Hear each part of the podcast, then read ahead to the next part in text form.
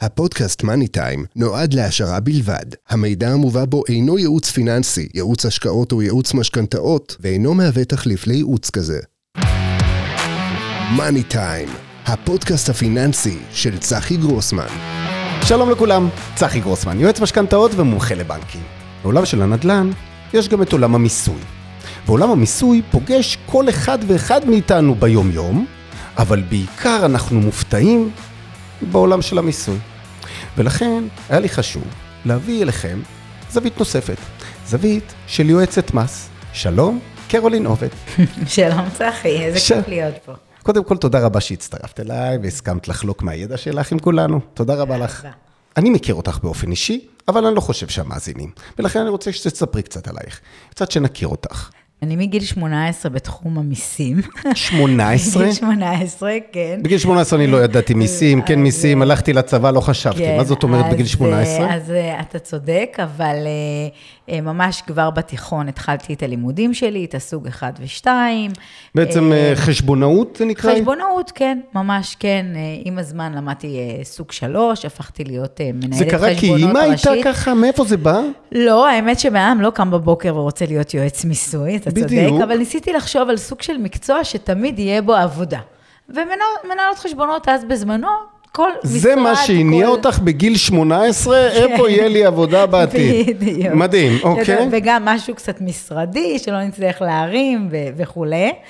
אז אה, לא הסתפקתי בסוג 1 ו-2, הלכתי ללמוד גם סוג 3, אחרי זה הלכתי ללמוד החשבות שכר, ואז הבנתי שאני צריכה איזשהו אה, שינוי, ושמעתי על מקצוע ייעוץ המס. אמרתי, אוקיי, אה, נשמע אחלה, הבנתי שאחוז העוברים מאוד מאוד נמוך, אבל זה לא עצר בעדי, והלכתי, למדתי. וממש אה, עשיתי אה, שנה וחצי של אה, התמחות, וישר הפכתי להיות עצמאית. ישר, לא הלכת להיות שכירה אצל אף אחד. ישר את קופצת למים. נכון, אוקיי. נכון, ממש ככה איזה זה שנים אנחנו היה. מדברים? את העסק העצמאי שלי פתחתי בגיל אה, 35. יפה. אה, וממש התחלתי עם הייעוץ מס, והתחלתי לאסוף עצמאים, עוסקים מורשים, עוסקים פטורים, לאט לאט הבנתי שהעסק שלי מתמקד בנותני שירותים, אה, זה משהו שלשם אני מכוונת. והבנתי שאם אני לא עושה חברות, ודיברנו על זה צחי, או, אז בואו נוסיף פה נקודה. בעצם, אחד הדברים החשובים שכל אחד צריך להבין, מה ההבדל בין יועץ מס לרואה חשבון? מה זה? אוקיי, אז יש לא מעט הבדלים, אה, אם זה בתקופת הלימודים וסוגי המבחנים וכולי. אז בואו ניתן אבל- השוואה קלה. אבל- רואה חשבון לומד יותר בעצם כן, עם תואר? אה, נכון, אה, רואה יועץ חשבון, מס זה בלי תואר? לא, זה שניהם לימודי תעודה, אבל רואה חשבון הלימודים הם יותר ארוכים, וגם הבחינות מאוד קשות, וגם תקופת ההתמחות היא יותר גדולה. אבל לענייננו, כי אנחנו עוסקים הרבה בנושא של עצמאים, אז אנחנו נגיד איפה ההבדלים המהותיים, בסדר? אה, בעצם אה, רואה חשבון רשאי לחתום על מאזן של חברה, בעוד שיועץ המס לא יכול.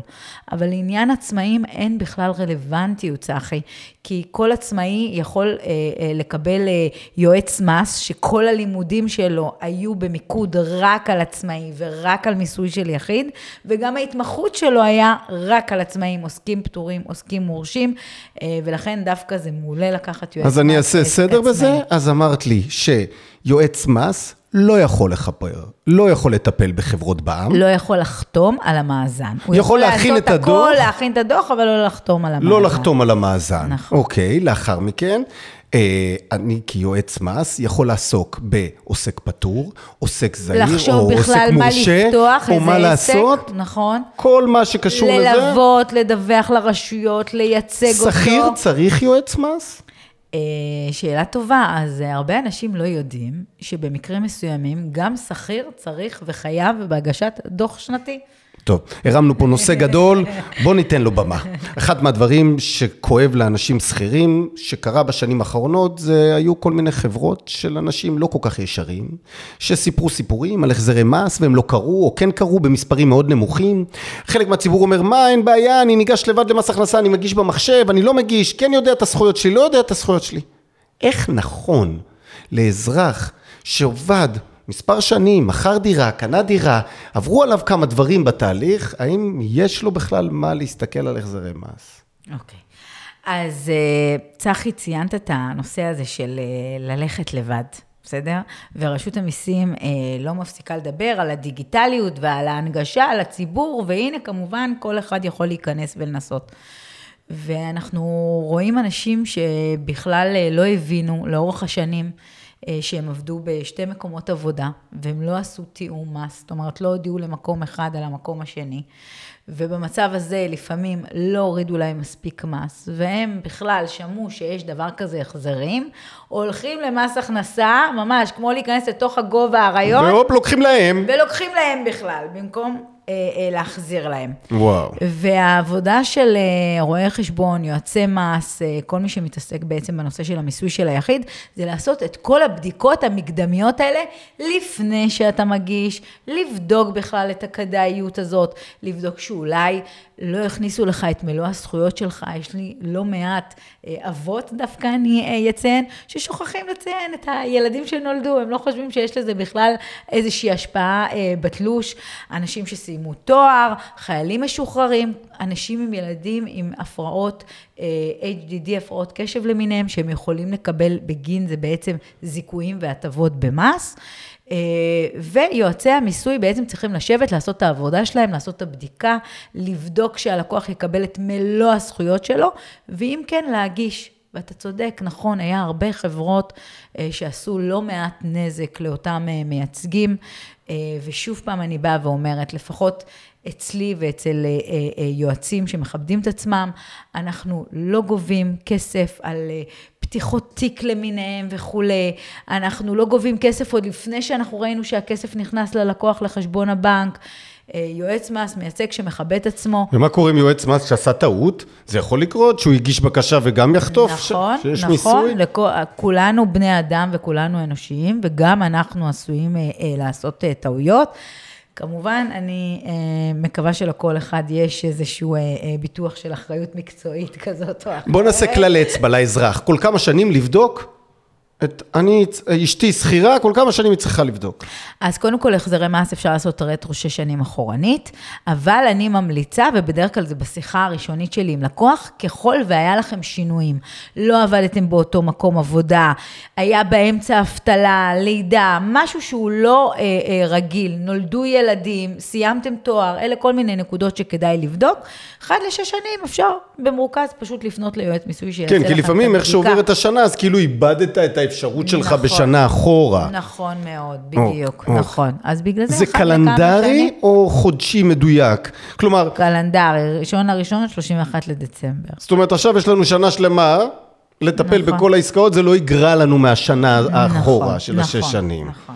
אוקיי, אבל לדוגמה, אני עצמאי, ואשתי שכירה, ולי יש רואה חשבון. ואני צריך לעשות איזונים עם המשכורת שלה, האם גם שם? אז, ב, אז במקרה הזה צריך לשים לב שבעצם בן אדם שהוא עצמאי, להבדיל משכיר, הוא חייב בכל שנה להגיש דוח שנתי. ולכן בכל שנה הרואה חשבון, כאילו בסוגריים, אני אומרת, עושה החזרי מס. מה הכוונה? הוא עושה בעצם בדיקות מי חייב למי. האם אתה שילמת ביתר, או שמגיע לך בחזרה. בתוך הדוח השנתי בעצם יש את כל התא המשפחתי. זאת אומרת, ככל ואתה נשוי, ואשתך שכירה, היא גם צריכה להיות בתוך הדוח השנתי שלך. נכון. ולכן גם הבדיקות שלה, אם היא קיבלה הכל, כבר יעשה באותו המעמד של הדוח השנתי. הבנתי. זאת אומרת, אני... להבדיל מאנשים שכירים, צחי, אתה יכול לישון טוב בשקט. להיות יותר רגוע שם, מה בדיוק, שהולך שבודקים לך כל שנה. במיסוי של אשתי, יכול להיות, שאני די יכול להיות בטוח שמישהו מסתכל עליו. נכון. אבל השכירים הרגילים, שאין להם בעצם רואה חשבון שמנהלים איתו דיאלוג באופן שוטף, שם כן יכול להיות נפילה. נכון מאוד, נכון מאוד. ויש גם אנשים שבכלל לא מודעים לזה, שהם שכירים, והם צריכים להגיש דוח שנתי. אנשים למשל, בהכנסות מאוד גבוהות, שחייבים במס יסף, שזה מס נוסף, עוד שלושה אחוז מעבר לאותם 47 אחוז. בגלל מה? כי הם הרוויחו יותר מדי? אה, מה זה אומר, העוד אנחנו לא שלושה? נגיד יותר מדי, אבל אה, על פי אה, המדינה, בעצם זה נקרא מס עשירים. אנשים שככל וכל מקורות ההכנסות שלהם הניבו להם הכנסה של, עכשיו התעדכנה התקרה, היא ממש הועלתה כמעט ל-700 אלף שקל. ברגע שאתה מגיע לתקרה הזאת, אתה צריך לשלם מס נוסף של עוד 3 אחוז. 700 אלף שקל נטו או ברוטו? 700 אלף שקל אה, נטו. נטו. אה, סליחה, ברוטו, סליחה, או. ברוטו. ו... אה, רגע, היה לי עוד נקודה שרציתי מה, גם אה, שכיר? להדגיש. כן, גם שכיר, כן, גם שכיר. עכשיו, כשאני אומרת כל מקורות ההכנסה, צחי, אני אומרת, זה יכול להיות גם מנכס, מבית שבכלל מכרת. כלומר, זאת אם אומרת, אני... חוץ מהמס שבח, שאנחנו מכירים שהוא 25 אחוז, כן. אתה גם תבוא למס הכנסה ותוסיף עוד 3 אחוז, ולמה? כי זה נקרא מס עשירים. המס במדינת אבל איפה ישראל המס? היום... אבל רק שנייה, הסברת לי שאם מכרתי נכס, זו דירתי היחידה. לא, אין לי שבח לא, עליה. לא, יש, יש חריגים. רגע, דקה, יש חריגים. זה לא או. כל דירה. רגע, דקה. אז, אז בואו נעשה ככה. קודם כל נעשה סדר. המס במדינת ישראל, מס הכנסה, עומד על 47 אחוז. זה ה... הטופ. מקסימלי. ואז דיברנו על זה שככל ובן אדם, ההכנסות שלו באותו שנה עוברות את ה-700 אלף שקל, הוא צריך לשלם עוד 3 אחוז נוספים. אנחנו כבר ב-50, מה שנקרא, נכון. אוקיי? ואז אמרת לי באיזה מקרים למשל רווח מדירת מגורים, זה יכול להיות רווח ממשכורת, כן? זה יכול להיות רווח מעצמאי, לאו דווקא. כלומר, אם בן אדם הרוויח חצי מיליון שקל ממשכורת, ועשה על דירה שהוא הרוויח עליה רווח הון של תוספת. 300 אלף, של 200, של 300, חרגתי ב-100, יש- ישלם עליה עוד 3% נוספים, בנוסף למס שבח של על- 25%. לא על כל דירה. על כל ה-700, כן, על כל הרווח. על כל הרווח כן, שלי. נכון. זאת אומרת, עכשיו, גם על המשכורת שלי אני עוד אצטרך לשלם. אוקיי. עכשיו וואו. אנחנו נסביר באיזה מקרים זה באמת קורה. כל, קודם כל, כל אה, מכירה של מקרקעין, שזה לא דירת מגורים, חייב בזה. זה קודם כל. דיר, כלומר, שלא, משרד. זו לא דירתך היחידה. אה, כן, התחלת משרד. למכור עוד דירות שיש לך, משרד, מגרש. תמיד זה חל, אוקיי? כשאנחנו מדברים על דירת אה, מגורים, זה צריך להיות שתי תנאים מצטברים. אחד, שהשווי שלה יהיה מעל 4.6 מיליון, גם התקרות האלה כל הזמן מתעדכנות, והיא צריכה להיות דירה שגם חייבת במס. למה שיהיה לי דירה ראשונה שחייבת במס? אז קודם כל, כן יש מצב לבן אדם שיהיה לו דירה יחידה והיא חייבת במס. למשל, בן אדם שהוא לא תושב ישראל, והוא לא הוכיח שבמניעת התושבות שלו גם אין לו דירה. אז הנה למשל דוגמה של מי שיהיה חייב במס. עוד דרך נוספת, זה אה, אדם שבתוך הדירת מגורים שלו, זה לא רק דירת מגורים, אלא הוא מוכר גם דירת מגורים וגם זכויות בנייה. על עוד זכויות, על הדלתא של. הזכויות בנייה, תמיד יחול מס שבח. אבל מי מדווח? בעצם עורך דין המקרקעין צריך לדווח לרשות המיסים בצורה שונה? בעצם יש דיווח, אם אנחנו נכנסים, זה מדהים איך אנחנו כמו תיבת פנדורה, אה? אנחנו מתחילים נפתח. מ-47 אחוז. מס יסף, מס שבח ודירות עם זכויות בנייה. אז אה, כן, בעצם כאשר אנחנו מוכרים נכס עם זכויות בנייה, יש פיצול, ממש. יש פיצול בדיווח, יש פיצול בחישוב, כי כמו שאמרת, צחי, לפעמים זה דירתי היחידה, ומגיע לי את הפטור של הדירה היחידה, אז חלק מהדיווח יהיה בצורה של פטור, וחלק מהדירה תהיה בצורה של חיוב על החלק של הזכויות בנייה. אוקיי, ומהו אז מס השבח? מהו מס השבח? כמה הוא? כמה הוא? תלוי, אתה אומר תלוי. בוא נלך על עסקה. רגילה, למישהו יש שני אז- נכסים, מוכר אחד, החזיק אותה עשר שנים, רוצה למכור. אוקיי. אז קודם כל בבסיס, כשאנחנו מדברים על מס שבח, מס שבח זה בעצם הרווח שנצמח לבן אדם על מכירת אה, אה, נכס מקרקעין, כמו שדיברנו מקודם, זה יכול להיות זכויות במקרקעין, זה יכול להיות משרד, חנות ויכול להיות גם בית.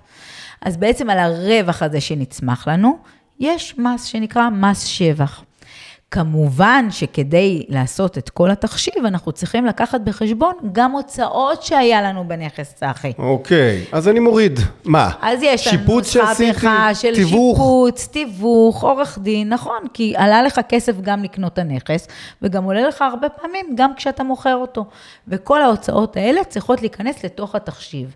ועל הדלתא, רק לעשות מי עושה לי את בעצם התחשיב. את זה? העורך דין שלי? אני שכיר, אין לי רואה חשבון. אז אה, ככה, אני ממליצה בחום, וזה משהו שאנחנו רואים בשנים האחרונות, שהוא יותר בולט, יותר פופולרי, ואנשים מבינים את החשיבות של יועץ מיסוי בתוך עסקה של מקרקעין. נושא של מיסוי זה נושא סופר מורכב, בדיוק כמו שהתחלת ואמרת בהתחלה, אין ודאות, זה משהו שאנשים אין להם ודאות, הם נכנסים לעסקה בצורה מסוימת, אין להם מושג איך הם יצאו. וכאשר אתה יושב עם יועץ מיסוי ואתה יושב לפני זה ומתכנן את העסקה, אז אתה מבין את המספרים, אתה מבין את החשיפות ואתה מבין לקראת מה אתה הולך אה, אה, אה, לשלם. ולכן יועץ מיסוי זה משהו שהוא קריטי. הרבה פעמים, צחי, בעסקאות, אנשים חושבים שהם באו וישלמו רק מס שבח. הנה, הרגע אני מראה לך מס הכנסה, עוד שלושה אחוז. רגע, מי, אף אחד לא סיפר לנו על זה. על כל הרווח. בדיוק. כולל השכיר, וואו, וואו.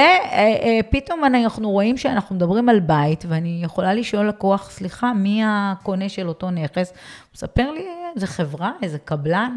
פתאום אנחנו מבינים שיש פה עוסק בתוך העסקה. וזה בן אדם פרטי, צחי, כמוני וכמוך, אשר מוכר את הדירת מגורים שלו. לעוסק ו... פשוט. פשוט למישהו שהוא עוסק, והוא לא מבין שעל העסקה הזאת תחול 17% מע"מ.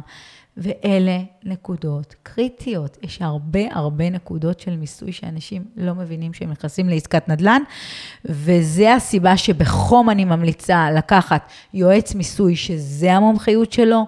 עורך דין כמובן, שיעשה את כל הנושא של החוזים אה, וכולי, ושידאג לו, וכל איש מקצוע שצריך אה, לצרף לאותה עסקה, אם זה שמאי, אם זה יועץ משכנתאות, אם זה מתווך, כל מי שצריך כדי להוציא אותך עם עסקה הכי טובה, זו עסקה מאוד גדולה, צחי. בהחלט. זו עסקה הגדולה ביותר בחיינו. זה מעלה לי. אה, לפני כחמש שנים, אני בניתי בית בנס ציונה. היה לנו קרקע מהמשפחה, והחלטנו לבנות. עברנו את כל התהליך, אישורים, תופ... הכל, כל מה שהיה צריך, ורגע לפני, קוראים לנו מהעירייה ואומרים, חברים, יש היטל השבחה. עשינו שמאות, החלטתם לעשות מרתף, בבקשה 70 אלף שקלים. כאשר את מסתכלת על הסיטואציה הזאת, את אומרת, אוקיי, מצד אחד, אף אחד לא דיווח שהתהליך עומד לקרות, מצד שני, מה, לא ידעת? לא ציפית שאירוע כזה יגיע? אז איזה השבחה קרתה פה? אני בניתי את ביתי, אני חפרתי, לא מכרתי, אלא רק בניתי. למה מגיע היטל השבחה? ושאלה שנייה, כשבאתי לערער, גיליתי מנגנון לא נעים. מנגנון של אה, שמאי בורר, שרק העלות שלו היא יקרה, והפסיקה שלו יכולה גם לבוא לרעתי, כמובן, והעלויות יוצאו כאלה שגם אם הייתה טעות, עדיף לי לספוג אותה ולהתקדם. האם נתקלת באירועים כאלה? אז, אז תראה, אה, כל הנושא של ההיטל השבחה, בעצם זה עבודה ששמאי מקרקעין. הוא זה שעומד מול העירייה, הוא היחיד שיכול בעצם לעשות הערכות שווי, לעשות בדיקות מול אה, אה, דירות אחרות וכולי. ולכן השמאי הוא זה שצריך לעמוד בנושא של היטל השבחה, אבל יש לזה קשר ישיר לחישוב מס השבח שלנו. כי בדיוק כמו שאמרת, אני באתי והוצאתי עכשיו כסף מהכיס, למה? כי קיבלתי אישורים, כי עכשיו יש לי מרתף וכולי, ולכן הוצאתי 70 אלף שקלים, ולכן, קרולין, ביום שאת תבואי להרחית, לערוך את המס שבח שלי, בבקשה, יש לי ואוצ'ר, יש לי כאן קבלה, תורידי לי בבקשה את הסכום, הבנתי. ועל זה תחשבי את המס. ולכן יש הרבה פעמים קשר ישיר... מה, אני בניתי בית שלם, הייתי צריך לאסוף את כל החשבוניות של הקבלן, של החשמל? צחי, אנחנו אה, רואים הרבה אנשים שבכלל לא מבינים שהם צריכים לשמור את הקבלות ואת החשבוניות האלה ליום שהם יצטרכו לבצע את המכירה, והיום יש לנו את חוק הגבלת המזומן, ככה שאתה אה, חייב בעצם מעל 6,000 שקל אה, לא להתנהל בצורה של מזומן. ואתה צריך חשבוניות, כי אם לא, רשות המיסים עשויה לראות אותך כמישהו שמשתתף בתוך הון שחור, ואז כשתבוא למכור את הנכס, אתה בבעיה. אתה בבעיה, כי אין לך חשבוניות. אז איך מתגברים על זה, אתה אומר? מאוד. ומהר. זה אירוע לא נעים. ומהר, כן. אז קודם כל, אה, כן, אה, זה נתון אה, לרשות המיסים. אני יכולה להגיד לך שמניסיון, בינואר 2014 יצאה הרפורמה הגדולה של דירות המגורים. זאת אומרת, עד אז החיים היו הרבה יותר פשוטים, כל ארבע שנים יכלת למכור דירה בפטור מבלי לשלם שקל מס. מ-2014 חוקי המשחק השתנו, ולכן ככל ומדובר בדירות שנרכשו לפני 2014, יהיה קצת יותר קל לבוא לרשות המיסים, היא תהיה קצת יותר מבינה ויותר מקלה. כי אנשים אז, זה מה שהיה, החוק. החוק היה אחר. בדיוק, לא חשבו שהם יצטרכו לשמור, לא חשבו שיהיה פה מס על הדירות האלה.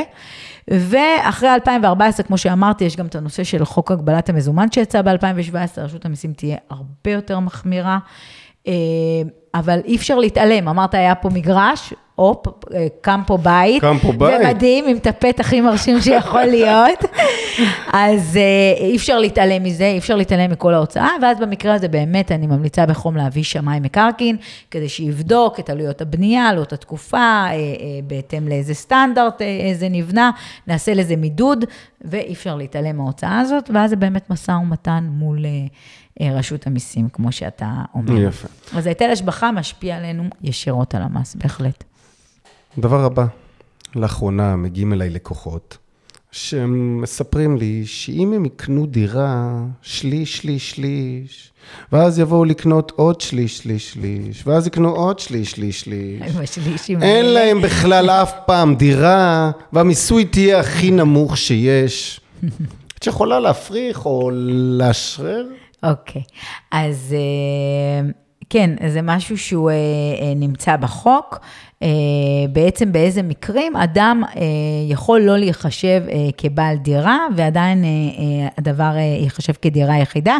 אנחנו גם מכירים את זה לעניין המשכנתאות, גם כשאתם באים, שגם נתמך על אותו חוק, מתי זה דירה יחידה ומתי זה דירה נוספת. אז צריך לשים לב להבדלים בחוק לעניין מס רכישה ולעניין מס שבח. אני אנסה קצת לעשות סדר. כאשר בן אדם יש כבר בידו דירה, ורוצה לקנות עוד משהו נוסף. אז תמיד הוא שואל אותי, אם אני אקנה רק עוד שליש דירה, אני לא אצטרך לשלם מס רכישה? אז לא, כי ברגע שבאים לבדוק שאתה בא לקנות משהו, שואלים אותך, מה יש לך? אתה אומר, יש לי כבר דירה. ולכן כל דבר שהוא מעבר לאותה דירה, עליך לשלם 8% על מלוא השווי, וכמובן, צחי, זה ככל ואתה קונה את זה עם שותפים, ובאמת רק 33%, אז תשלם 8% כפול שווי הנכס, כפול 33% כפול הגיוני. ההחזקה שלך, מה שנקרא. אה, אה, במצב אחר, שאתה קנית שליש, ואחרי זה קנית עוד פעם שליש, ואחרי זה קנית עוד פעם שליש, ואז אתה רוצה ללכת ולקנות את הדירה שלך, זה תכנון מקסים.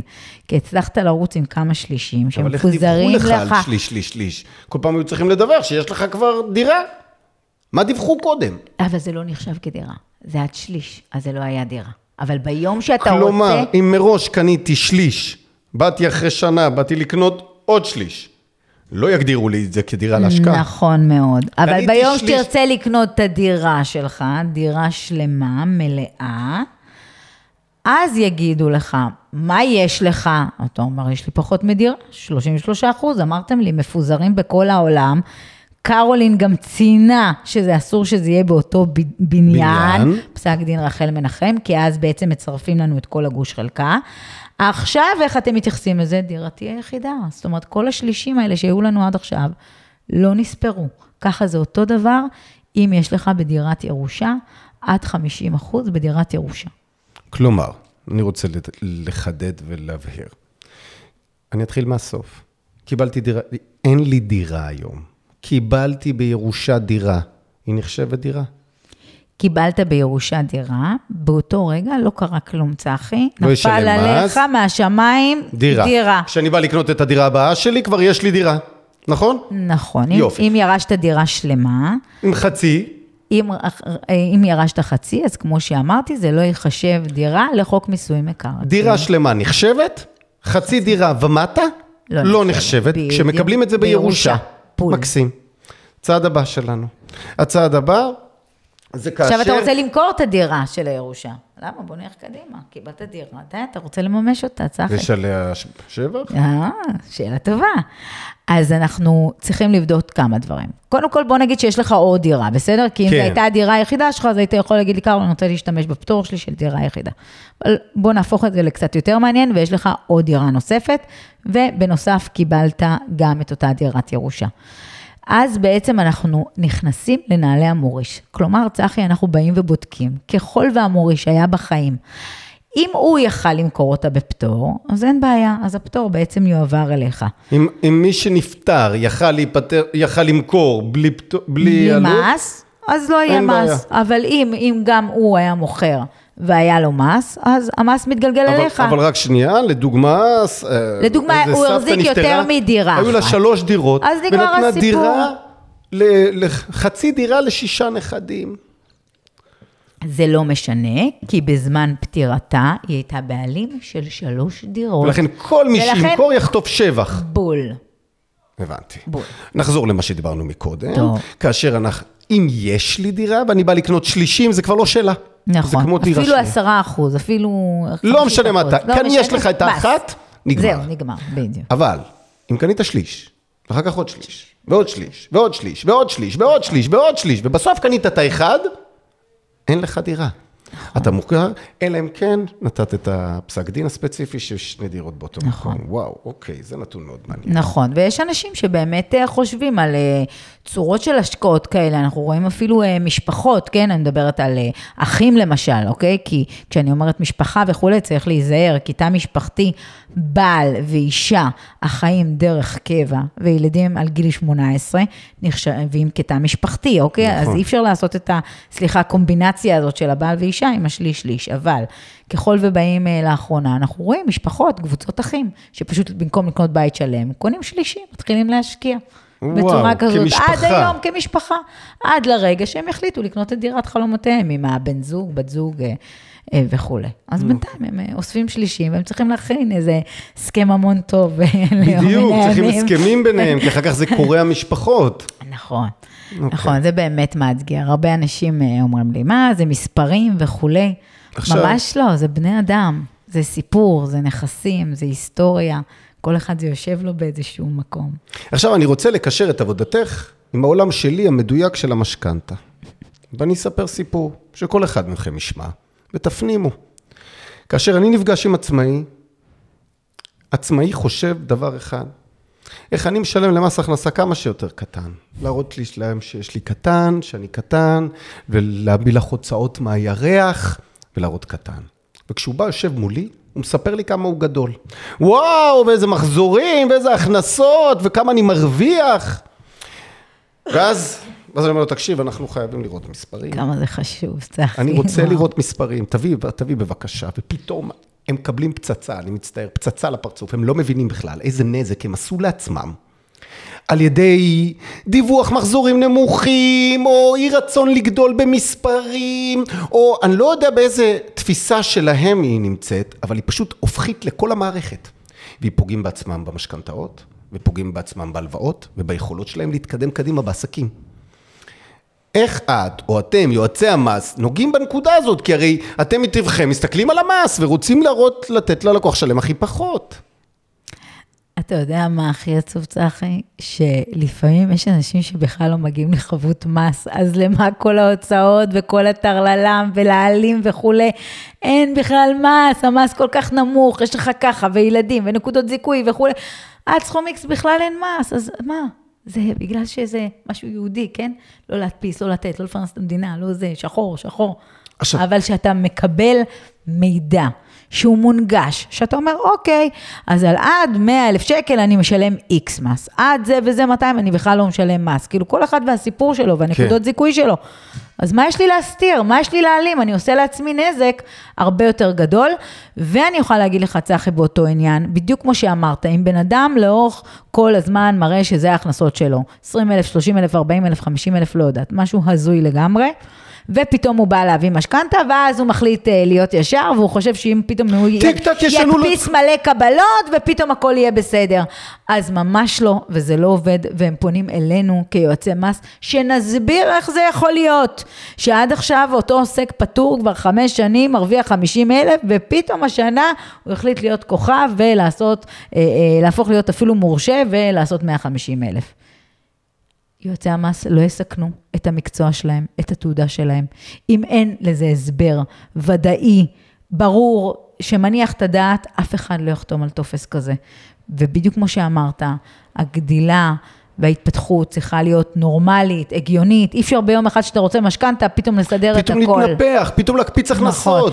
ולפעמים על כלום, צחי, בדיוק כמו שאמרתי, גם, אתה יודע, גם העולם שלך, בן אדם, לא, כמה יעלה לי משכנתה, תשב עם מישהו ותראה באמת כמה זה מתורגם למשכנתה, אל תזרוק סתם מספרים באוויר. אותו דבר לעניין המיסוי.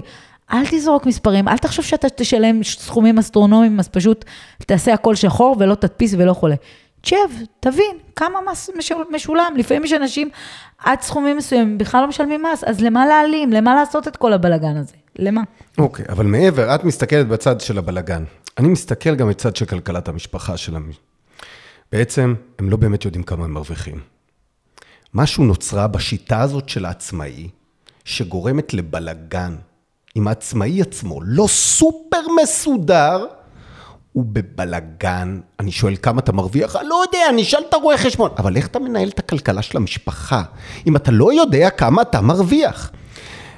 האם השיטה הזאת של העצמאי, ביני לבינך, לא, אנחנו לא נהפוך את העולם, היא שיטה שצריכה או לעבור מהעולם, או לקבל חיזוקים ונקוד... ואבני דרך יותר ברורים איך מתנהלים כעצמאי. אז אתה צודק, אנחנו לא אה, הולכים עם תלוש, אין לנו נטו אה, עם מה ללכת למכולת. אה, אבל אה, יש אנשים שבוחרים לטמון את הראש בחול, ויש כאלה שמחליטים לקחת קצת יותר אחריות וקצת יותר פיקוד על החיים שלהם. אז אם מבחינת אה, תזרים מזומנים, אה, צחי, אתה יודע, הרגע דיברתי עם איזה לקוחה שרוצה להצטרף למשרד, וסיפרתי לה על האפליקציה שאני עובד איתה ואיך הכל אה, פתוח אה, אה, לעין. אפשר לדעת כמה סכום המע"מ הצפוי שלנו בכל חודש. יש אפליקציות שעושות את זה, יש משרדי רואי חשבון שעובדים עם זה, ואתה יכול לדעת בערך כמה כסף אתה צריך לשים בצד למע"מ, כי זה לא שלך, ה-17% הזה שנכנס לתוך החשבון בנק, בכלל לא שלך. זה אשליה, זה לא שלך. אז גם אם נכנס איזה סכום של כסף, ואותו עצמאי יושב מולך, תוריד מזה 17 אחוז, תנקה, כאילו, כולנו יודעים שזה חמור. לא. הוא לוקח את הצ'ק הזה ומפקיד אותו בעו"ש של המשפחה. הוא הכניס, לה, כאילו, הבאתי החודש 20, ברוטו מלוכלך מלמעלה, שצריך להוריד ככה וככה וככה וככה וככה, ופתאום הבנק, החשבון של המשפחה נכון, במינוס. נכון. וכשאני אה, יושבת אה, בהערכה החצי שנתית, אני נוהגת לעשות פעם בחצי שנה הערכה, או בדוח השנתי, אני ממש יושבת עם הלקוח ואומרת לו, הרווחת X, בוא נוריד מס הכנסה, בוא נוריד ביטוח לאומי, כמה הפקדת לפנסיה, קרן השתלמות, ביטוח חיים.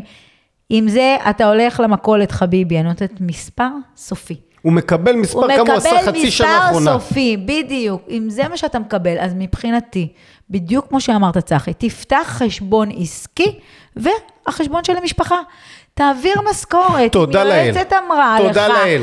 10,000 שקל בחודש, זה מה שאתה מכניס, תשים 10,000 שקל. בול, בול, זה כל כך חשוב, זה כל כך חשוב למנוע את הבלגן, את הריבים, את הטירוף מסביב הכסף. וגם, לא, לא רק זה, גם אם אתה פותח את החשבון בנק בנפרד, אז ככל ויש לך ריביות, עמלות, לקחת הלוואה באותו חשבון, יש לך ריבית על ההלוואה, אתה יכול להכניס את זה בתוך הוצאות העסק, בחשבון. עסקי. יפה. טעות אחת שאני גיליתי במהלך שנותיי, שהייתה לעורך דין, כאשר הוא בדק למשפחה מס שבח, שאימא מכרה לבן של הבית. אוקיי. הוא העביר... מכרה או העבירה במתנה? מכרה. מכרה. בכסף, אוקיי. הוא בדק ואמר, יהיה 40 אלף שקל, ויצא חצי מיליון שקל.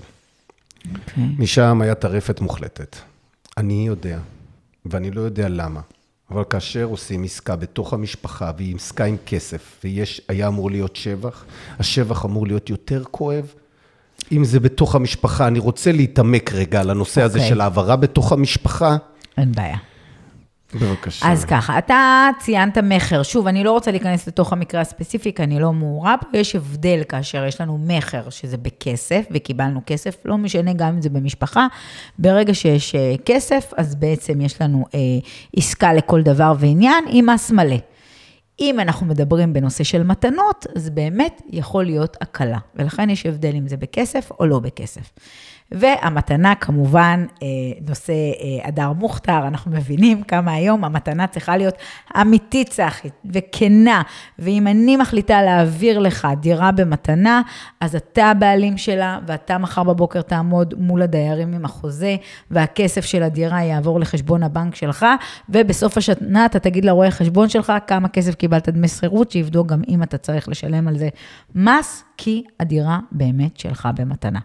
עכשיו, אם אנחנו מדברים מדברים על, אה, על העברות אה, במתנה בין אה, קרובי משפחה, mm-hmm. אז החוק באמת עושה הבדל, הוא מגדיר מי נקרא קרוב, מי לא נקרא קרוב, ונגיד ככה, ככל ואני רוצה להעביר לך דירה במתנה, ככל ואימא שלך, סליחה, רוצה להעביר לך דירה במתנה, צחי, או אתה תרצה להעביר לאמך דירה במתנה, אין פה מס על המכירה, על ההעברה. אין מס שבח, להבדיל מבן אדם חיצוני, אם היינו מוכרים, כי החוק בעצם מגדיר אתכם כקרוב. אז מס שבח אין.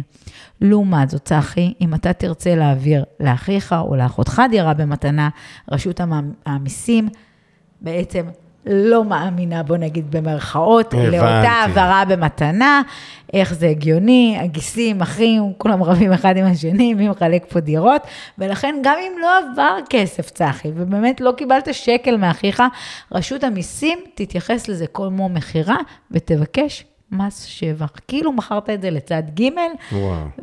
ובשווי שוק גם. שווי שוק. שווי שוק. שהם יחליטו עליו. בדיוק, ש- שהם מחליטים שזה לפי עסקאות שנעשו באזור, הם יודעים בקומה מעליך בדיוק כמה מכרה השכנה כן. ומה השווי של הדירה. אז לעניין מס שבח הבנו שיש אנשים שמוגדרים קרובים, כמו שאמרתי, אתה לאמך, ויש עוד כמה קרובים. אחים לא, ציינתי, כי שם הרבה פעמים קורה כל מיני עסקאות. פלשטיקים, כן. וכמו שאמרת, יש פה משהו קצת בלתי נתפס, כי אתה עכשיו קיבלת במתנה מאימא שלך דירה, ופתאום אומרים לך שאתה צריך לשלם מס רכישה. מס שבח לא, אבל מס רכישה יהיה פה. ואתה אומר, אבל לא עבר כלום, אין כסף, אין, אין שום. דבר. מבחינת רשות המיסים, אתה כאילו קנית את הדירה, נכון שאתה אומר, קיבלתי אותה מתנה, לא קניתי. אבל זה כמו קנייה, ולכן יש מס רכישה, אבל בגלל שזה קרובי משפחה, כמו שאמרת, יש איזושהי הקלה. הבנתי. כלומר, במקום שנשלם מס רכישה מלא, נשלם שליש. אז צחי, אצלך במקרה שלך יש לך דירה, ולכן ככל ותקבל דירה ממך במתנה, תצטרך לשלם שליש על אותם 8 ואם אני כי זה קונה דירה שנייה. ממנה? אם אתה קונה ממנה, זה מכר רגיל, זה 8 ואין שום הקלה. והשבח? והשבח גם, מכר מלא. מלא, אז אה, מכר מלא, מלא. בדיוק. יפה. אז אה, בהעברה במתנה, אנחנו יכולים באמת גם להוריד את המס שבח במלואו, וגם לעניין מס רכישה, לשלם רק שליש ולא מס אה, מקסים. מלא. קרולין, תקשיבי. אני אוהב מיסים, לא אוהב לשלם, אבל אוהב ללמוד ולדעת עליהם הרבה. אני חושב שנתנו פה כמות מידע שקשה להרבה אנשים לקלוט בבת אחת. ולכן, חשוב לי לעשות לכם סדר. ננסה לכמת למספר נקודות ספציפיות על מה דיברנו היום. תרשמו. חייבים לעשות שקלול של כל ההכנסות, וגם מכירת דירה, שהיא דירת רווח, יכולה לשנות לכם את המיסוי. ולכן, יש להיוועץ. שוחחנו על שכירים, ששכירים לא מבצעים לעצמם אה, החזרי מיסוי. ציינת שיש נקודות מסוימות שיכולות להדליק לכם נורה. לידה, מכירת דירה, שינוי מקום עבודה. אירועים כאלה לרוב יוצרים אצלנו שינויים במיסוי. לפעמים לרעתנו ולפעמים לטובתנו. ציינת שבכיף אפשר להגיש לבד, אבל טעות שתעשו מול רשות המיסים יכולה לעשות, לעלות לכם המון כסף. ולכן רצוי מראש ולהתכונן עם יועץ מס ולהכין את עצמנו לקראת זה. שוחחנו גם על כך ששכיר שנשוי לעצמאי, כבר עושים לו את זה בכל שנה באופן שיטתי. שוחחנו גם על הנושא של רואה חשבון מול יועץ מס. רואה חשבון, בעיקר הסמכות העליונה שלו היא מול חברות בע"מ, שם מותר לו לחתום על הדוח המבוקר. מנגד, יועץ מס יכול לעשות הכל, רק לא לחתום על הדוח המבוקר. ולכן, אם אתם עצמאים, יועץ מס נותן לכם פתרון זהה לחלוטין לרואה חשבון, אבל לבעלים של חברה, כבר פחות. לאחר מכן שוחחנו על סוגים של מיסים אחרים, כמו מס שבח, כאשר אנחנו מוכרים דירה. נגענו על איזה הוצאות גם אפשר לקחת, כמו אפילו היטל השבחה שקיבלתי בעת שבניתי, שיכול לעזור לי במכירה, ולהקטין את היטל ההשבחה שלי.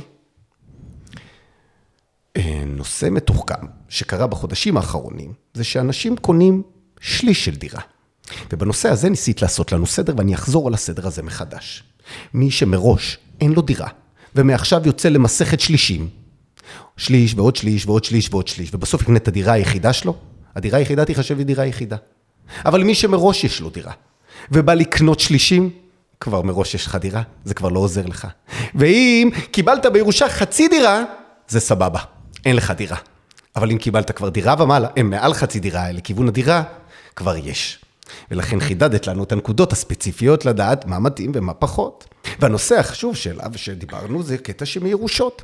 ובעצם רשות המיסים בוחנת את העסקה מבחינת המיסוי לפי הנפטר, ולא לא לפי המקבל. זה שאתה קיבלת שליש דירה או חצי דירה או שני שליש דירה, והיו לנפטר שלוש, ארבע, חמש דירות והוא חילק אותם, אז השבח הוא לפי הנפטר. ולכן התפיסה פה היא נראית כאילו, אני קיבלתי, למה אני צריך, אני קיבלתי במתנה, למה אני צריך לעשות שבח? השבח קורה כאשר אני צריך למכור, לא בעת קבלת המתנה. בסופו של דבר, הדבר החשוב לי ביותר לומר לכם, זה שייעוץ מס עושה שינוי בחיים. עושה שינוי מלצאת מהפסד לפלוס, עושה שינוי של איך לעבוד מול רשות המיסים באופן שוטף, איך לנהל את החשבון שלנו בעובר ושב. אני וקרולן מאוד מדגישים בפניכם, אם אתם עצמאים, להפריד את החשבונות בין הפרטי לעסקי, להעביר משכורת בכל חודש, בצורה מסודרת, לשבת עם הרואה חשבון כל תקופה קצרה ולא אחת לשנה, להבין כמה אתם באמת מרוויחים. זה שמתגלגל מחזור, זה לא אומר כלום. יש המון הוצאות באמצע. וזה שאתם לא יודעים כמה אתם מרוויחים, ייצור בעיות גם בעובר ושב שלכם, בכלכלה של המשפחה. אז אני מקווה שהפודקאסט הזה תרם לכם. ואם אתם צריכים עוד עזרה, אז א', אני באופן אישי לא יכול לעזור בנושא מיסוי, אני מכיר. ולכן אני דווקא אפנה אתכם לקרולין. ויש עוד יועצי מיסוי נפלאים ומקסימים. אם אתם צריכים עזרה והכוונה, אבל הדבר הכי חשוב לי מהפודקאסט, שתלמדו שאפשר לעשות, אפשר לחשוב אחרת, אפשר לתכנן נכון, אפשר לתכנן עסקת נדל"ן עם יועץ מס, אפשר לתכנן את המיסוי שלנו, ולא להרים ידיים ולהגיד זהו, לוקחים לי ולא אכפת לי. קרולין, תודה רבה על הזמן שלך. תודה רבה ועל לך, הידע הרב. שנתת לנו. תודה. ואנחנו נהיה בקשר. ניפגש בפרק הבא. להתראות.